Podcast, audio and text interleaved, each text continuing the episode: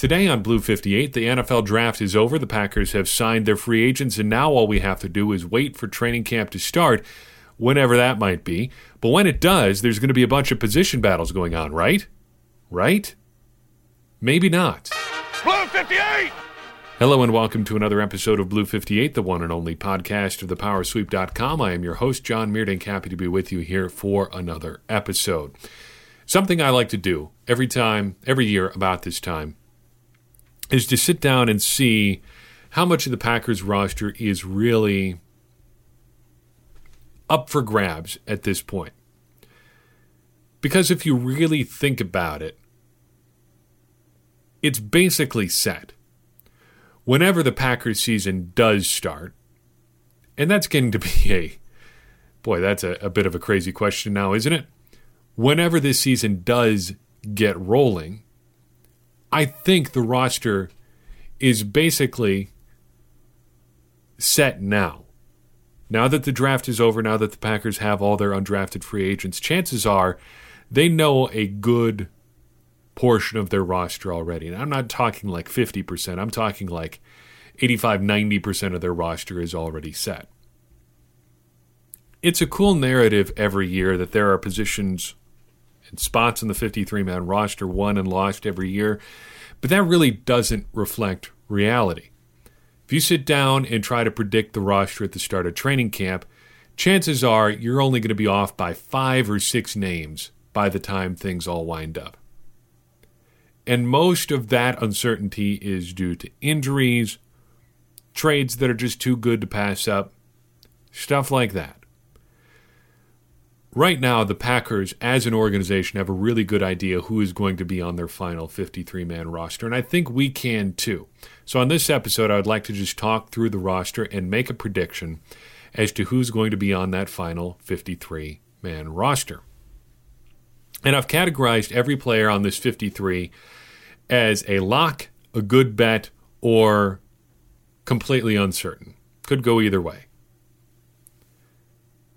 Of the 53 spots up for grabs on the roster, I think 32 at least are locked in now. And that number, I think, could actually be a lot higher given the uncertainty going on in everywhere right now. Kind of gesturing expansively here in my podcast recording area. Everything's a little bit weird right now, right? We can agree on that. Given that uncertainty, I think the Packers roster probably skews a little bit more veteran and a little bit more familiar. Guys that were on the roster last year, I think are going to have a serious inside track on newcomers. So, for instance, one name that I'll pull right out of my right out of the hat right here is Ka'dar Hollman. I think he's a good example of this. Late round draft pick, sixth round draft pick last year. On the 53 for all of last year, didn't get a ton of playing time but in a situation where he's competing against a bunch of newcomers, I think he probably has the inside track. If training camp is abbreviated this year, guys like that have a leg up. That's what we saw back in 2011, where there was the lockout, training camp cut way down. And I think that's similar to what we're going to see here. And for the record, I still think there is going to be an NFL season. I think right now it looks like it's going to be delayed but I'm also not very confident in that at all. I would say I like 65% believe there's going to be an NFL season, and that's you probably caught me in a good mood right now. Uh, I'm pretty pretty confident something's going to happen. Might be an abbreviated season, might be a delayed season, but I'm pretty confident right now something is going to happen. Ask me again tomorrow, I might like 30% believe it. You never know. Again, weird time going on right now. So let's start on offense, just work our way through the roster and uh, and see where we end up. Big position right off the bat is quarterback. I think there are two locks here and one good bet. Aaron Rodgers is going to be on the 53 man roster. I know, shocking, right? Same goes for Jordan Love. 26th overall pick, Packers traded up to get him. Yeah, they're not going to cut him. It's just not going to happen. In fact, I can't think of a time, at least in the modern era, where the first round pick of a team didn't make it out of out of training camp. Um, I'm sure there is an example. I can't think of a Packers one, at least in the last 20, 25 years. you just have so many resources developed or devoted to a pick like that that just giving up on them after one camp just is kind of insane. I also think Tim Boyle is a pretty good bet here, and here's why. Um, I think there are a fair amount of question marks around Jordan Love, and I think there are a fair amount of question marks um, around how quickly he'll be able to get up to speed in a situation where there could be an abbreviated offseason. And I think that's fair. Again, that that's kind of the case for, for all rookies this year it's going to be tough for them to get up to speed in the same way that they usually would. So I think you keep Tim Boyle around as a little extra insurance. Don't risk him going on the practice squad or whatever. I don't even know if he's eligible. It doesn't really matter. You just keep three quarterbacks just to have a little added stability there. You don't get caught completely off, not not really off guard, whatever. You don't get caught in a situation where it's going to ruin you completely even in the short term, if Aaron Rodgers would miss like three weeks or something like that, suddenly you've got, if you just carry Rodgers and Love, Rodgers gets hurt, suddenly you've got Love and nobody else at quarterback. That's a situation I think the Packers would like to avoid, so I think it's Rodgers and Love and Boyle. At running back, I think there are three locks here, and I'm, I'm grouping the fullbacks in here too. Aaron Jones, A.J. Dillon, and Josiah DeGuara. Those are your locks. I'm counting DeGuara as a fullback. Uh, Jones is the undisputed number one back in Green Bay. Dillon is a second round pick, and much like first round picks, they don't go away that quickly. DeGuara, their fullback, sort of fullback tight end hybrid. You could have him as, as a tight end as well. I think he's more the way the Packers have talked about him, a fullback who's going to do some tight end things than a tight end who does fullback things. But that's probably a, a distinction without a difference. But I think you see what I'm saying. The Packers seem to like him as a fullback, so let's group him with the backfield players for now. The two question marks here, and I think the Packers ultimately carry five backs, at least as things stand right now, are Tyler Ervin and Jamaal Williams. I think Ervin is is a good bet to make the roster, and I would put him ahead of Jamaal Williams right now. Here's why. Ervin adds a different dimension to the offense than Williams does. And there is less redundancy having him on the roster with Jones and Dillon than there is with Williams. I think there's a lot of overlap between A.J. Dillon and Jamaal Williams. In fact, I think in a lot of ways you could look at Williams as sort of the 1.0 version of A.J. Dillon. Dillon, I guess, in other words, is the souped up version of Williams. Considered more of a power back. You don't look at him as much in the receiving game, although the screen game maybe is there. Uh, not the he's the the bigger bodied running back versus Aaron Jones, your shiftier type. On top of that, because of his player performance um, bonus or whatever you call it that he got over the offseason, Jamaal Williams' salary bumped up this offseason too. So if the Packers were to move on from him, it would save them about $2 million against this year's cap, a not inconsiderable amount. Just something to file away in the back of your mind. If I was the Packers right now, I would be shopping Williams pretty hard. Um, and there's almost no downside to doing that. If you can find someone who's willing to give you a sixth round pick, a fifth round pick for him, I think you take it and don't look back. And if you can't find a trade partner, you keep him and you've got a reliable option in your backfield. It's not the worst thing in the world if the Packers end up keeping four running backs. You've got Jones, you've got Dillon, you've got Ervin, you've got Williams. If you go into the season and those are your four running backs and you keep four running backs, eh, it's not a certainly not a bad thing. But if you had the opportunity to move on for Williams or from Williams and get something out of the deal, I think that's something you take. That's just me though. I feel like I have less of a handle on what Brian Gutekunst is doing than ever before. At wide receiver, I see three absolute locks here: Davante Adams and Devin Funchess for sure. Those are your top two options, and then Allen Lazard. And of those three, I would say it actually goes Adam, Lazard, and Funchess in terms of how strong of a lock I think they are. Obviously, Davante Adams is going to be on the roster no matter what. Uh, Lazard, I think the Packers are obviously really high on him because they didn't really go out and make that much of an effort to get new receiving help. And then Funchess is their one big offensive, at least skill position free agent prize this offseason. Beyond him, it's it's really uncertain. And this, I think, might be a year where we see the Packers carry a lot fewer wide receivers than they have in the past. I think they could go as low as five. But in order beyond those three, I've got Equanimeous St. Brown as a good bet. Jake Kumerow as a, a question mark and Marquez Valdes-Scantling as a question mark. EQ, I think, would be a good bet if he was healthy. I think he fits what the Packers are looking to do with sort of their size speed combination at receiver. And I think, had he been healthy throughout last season, um, he would have really done some nice things and had an opportunity for some significant playing time. I think he would have been their big slot option ahead of Geronimo Allison. And boy, are a lot of people upset at Jimmy Graham and Geronimo Allison. I've never really had a tweet go viral before, but this week uh, tweeted out something about how Jimmy Graham and Geronimo Allison had a combined 115 targets last year. And even if the Packers didn't do anything else at wide receiver, just taking those passes and throwing them to somebody else would probably improve the offense. Like almost 900 people liked it. I've never had that happen before. A lot of you people really don't like those two. I mean, I, I get it because they were bad last year, but really, was surprising. Um, all that to say, I think they would have rather had Equanimeous St. Brown growing into that role rather than having Geronimo Allison just sort of hold it down all year. Because I think they do a lot of the same things. And that's why I would put him ahead of Jake Kumerow and ahead of Marquez Valdes-Scantling. Kumerow and MVS are both big question marks for me. I don't, I, I've talked about this before. I don't really get it on Kumerow anymore. He's already in his late 20s. He hasn't really taken significant steps forward from where he was when he first arrived in Green Bay. And he's kind of just a guy. Uh, there's no real big physical upside there because even as a big receiver, it's not like he's that big.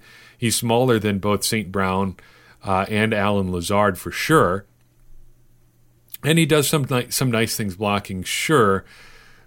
But I, come on, you can do better than that, right? You have to think that it, they can find a better option than Jake Kumerow. And MVS, man, I just want him to be better, and it just didn't ever happen last year. In fact, he just faded away before our very eyes. And I think of the the six guys, or five guys rather, plus Funchess carrying over from last year, of of that group of six, he has to be the sixth guy, right? Has to be.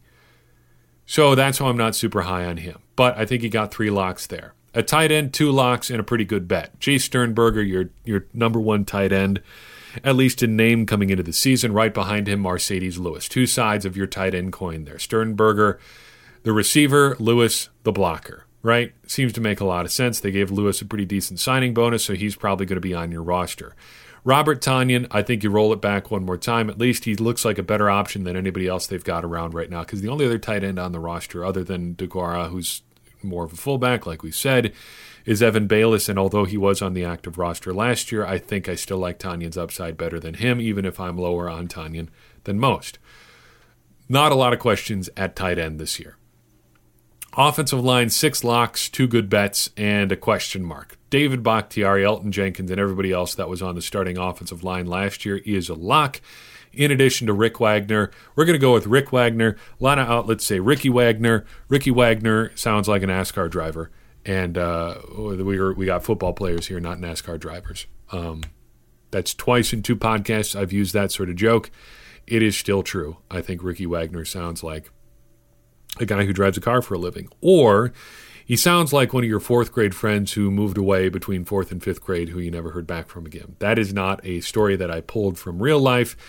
Uh, that is just completely made up, and I'm not being sarcastic. Uh, Lucas Patrick, beyond those five guys, I think is also a lot given the contract extension they gave him. Uh, he backs up both your guard spots. You can use him at center if you have to. Beyond that, it gets a little bit a little bit iffy, and I think this could go a lot of different ways. For starters, uh, we've got Lane Taylor still sticking around, and that is a bit of a surprise. I don't think if you asked most Packers media folks or podcasters or bloggers in February if um, Lane Taylor would be on the roster in May, I think the vast majority would have said no. Yet here we are in May, and here he is. That said, it's easy to see why they've kept him around. Uh, he his contract is such that with no roster bonuses, no big offseason bonuses of any kind that they can just cut him and get this cap savings kind of whenever. So you might as well uh, let the offseason play out a little bit and just see how things go. And you still have the opportunity to get those cap spa- savings there. That said, I think they do make a move between now and the end of training camp. Maybe he gets traded, somebody gets hurt on the offensive line someplace, or maybe somebody gets hurt in Green Bay. If Elgton Jenkins gets hurt, or Billy Turner gets hurt, or Rick Wagner gets hurt, and you move Billy Turner out to tackle, suddenly you need an extra guard, and there's Lane Taylor there with a bunch of starting experience that you can just pencil in, and everything's hunky dory again. Also, in the grand scheme of things, he is not all that expensive. So, if you end up keeping him around as a your number three guard, even ahead of Patrick, if you think of him more as a center, that's not the worst thing in the world either. I do think they try to move on, uh, but I, I, I, don't know when. The other question mark, uh, beyond the guys that I actually have on the 53, is late round draft pick Simon Stepaniak. I think he ends up on either the pup list or um, injured reserve for this season, though he, it does sound like he's going to try to give it a go at the start of the start of camp, assuming everything is on schedule. Blah blah blah. All those caveats. Uh, he did hurt his knee late last season. I why push it if you can just stick him on injured reserve and carry him over for a year? That's fine. Um, look at him as a super long term prospect. Beyond the six locks, I think you've got Alex Light and Jon Runyan as as good bets. Light stuck around in the 53 all last year. He was clearly not the best option after Brian Bulaga, but he does have some positional versatility there. He's got good size. And right now, as things stand, he is probably your number three tackle. Not great. If you can avoid that, probably would. Um, but maybe you, you put Billy Turner there instead. As it stands right now, Alex Light, tackle number three. Jon Runyan of the of the rookie linemen, probably your best bet. Uh, can play guard, probably could shift out to tackle if you really needed him to, and you like his athleticism there. And then Jake Hanson, the other late draft pick that we haven't talked about yet. Um, he, he's a center. It's nice to have a center. And I've kind of been on that for, for years now, and I guess we can answer that question. Who is the Packers' backup center?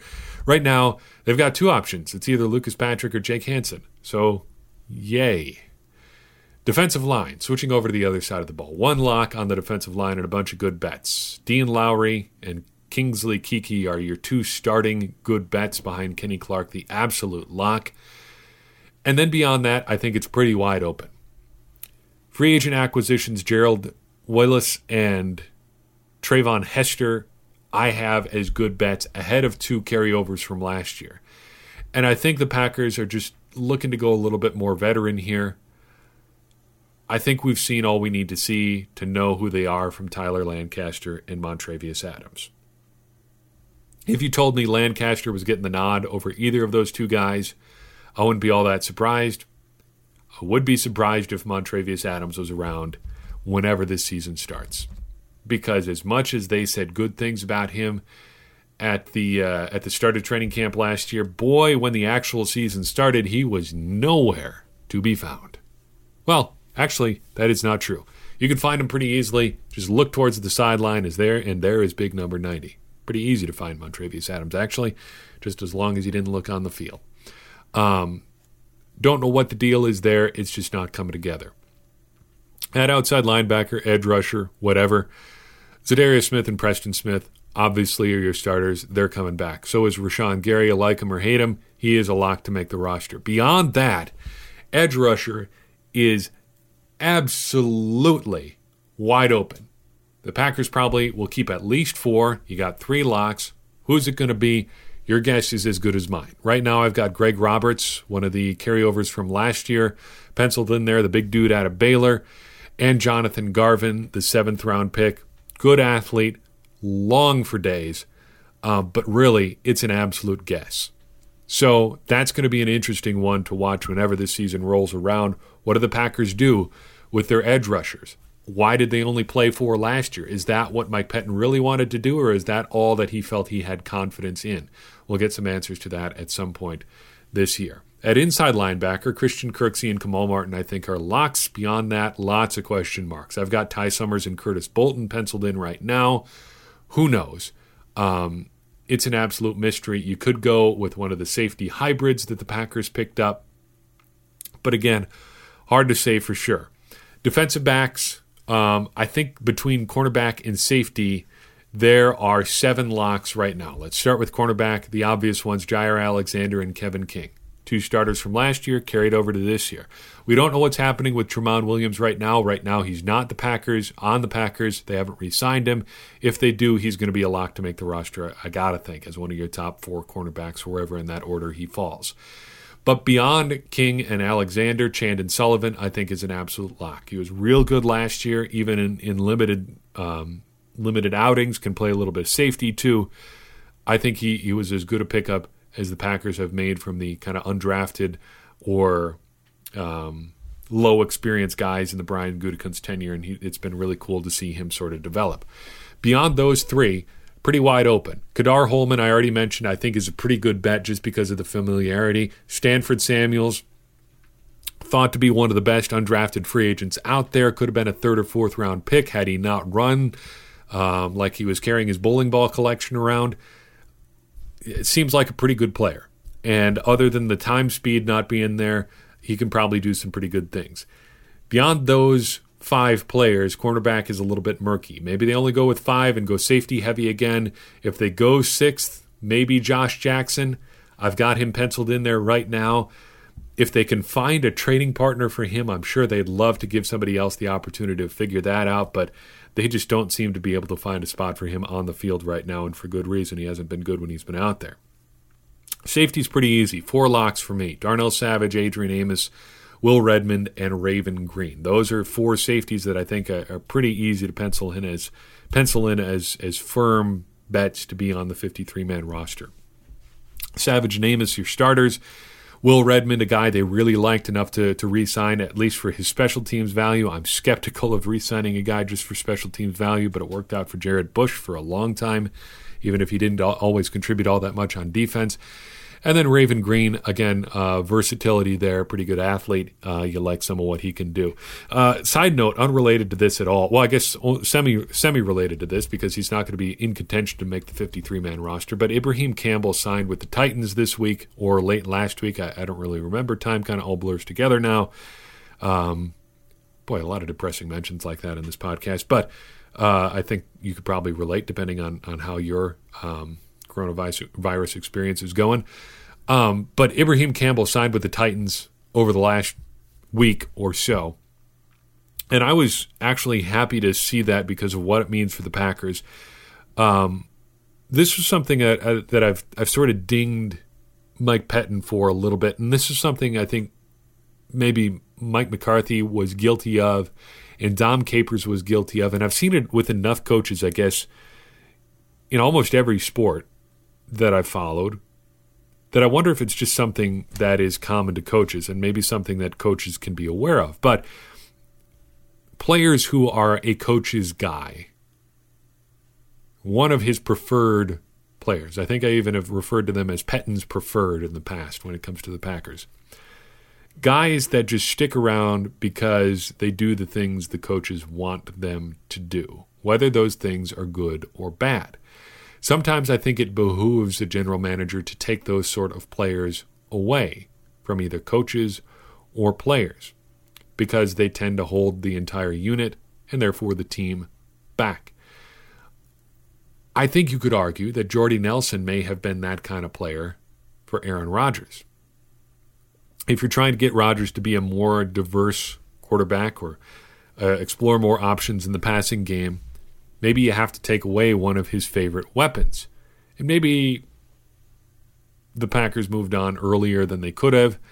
Who knows? But I think for the overall health of the roster, sometimes you have to move on from guys like that sooner than you otherwise would because it, it lowers your ceiling as an offense or a defense. And I think there's there's a case to be made that Campbell was one of those guys for the Packers defense. They just wanted him to stick around because he did all the all the things that you want a reliable veteran player to do. He was assignment sure, didn't necessarily miss a lot of tackles, but he also wasn't a player who really elevated the unit either. And I think maybe it is a net positive for the Packers that he's playing somewhere else in 2020. Finally, you've got your three specialists. I don't think I see any reason that the Packers are going to go another direction here. J.K. Scott, Hunter Bradley, and Mason Crosby right? No objections there. The Packers aren't going to going to move on from any of those guys. Wouldn't be a big surprise to still see those guys in Green Bay next year as well, barring something unforeseen. What do you think of the roster prediction? What is your roster prediction? What position group are you watching most closely between now and whenever the season starts? For me, it's wide receiver on offense. I think that's wide open. And edge rusher on defense. Both uh, positions where there are a lot of questions yet to be answered. I'm interested in hearing your thoughts. As always, want to keep this conversation going. Let us know. Weigh in on YouTube, wherever you find this show. I love to hear from you. And uh, continuing the conversation is how we help everybody become smarter Packers fans. And as I always say, smarter Packers fans and are better Packers fans, and better Packers fans are what we all want to be. Next time on Blue 58, we will be discussing the next chapter of Take Your Eye Off the Ball. We're going to get back on track with that. Uh, let me know uh, what you think of that chapter, chapter four, I believe it is. Should have looked that up before we started recording, but uh, we'll figure it out together. Whatever the next chapter of Take Your Eye Off the Ball is, we'll be talking through it. Um, if you haven't joined up that discussion yet, there's still time. We aren't that far into the book. We will be buckling down on that here in the relatively near future, though. Uh, so sign on up with us. Uh, I've been your host, John Meerdink. Thank you so much for listening. We'll see you next time on Blue 58.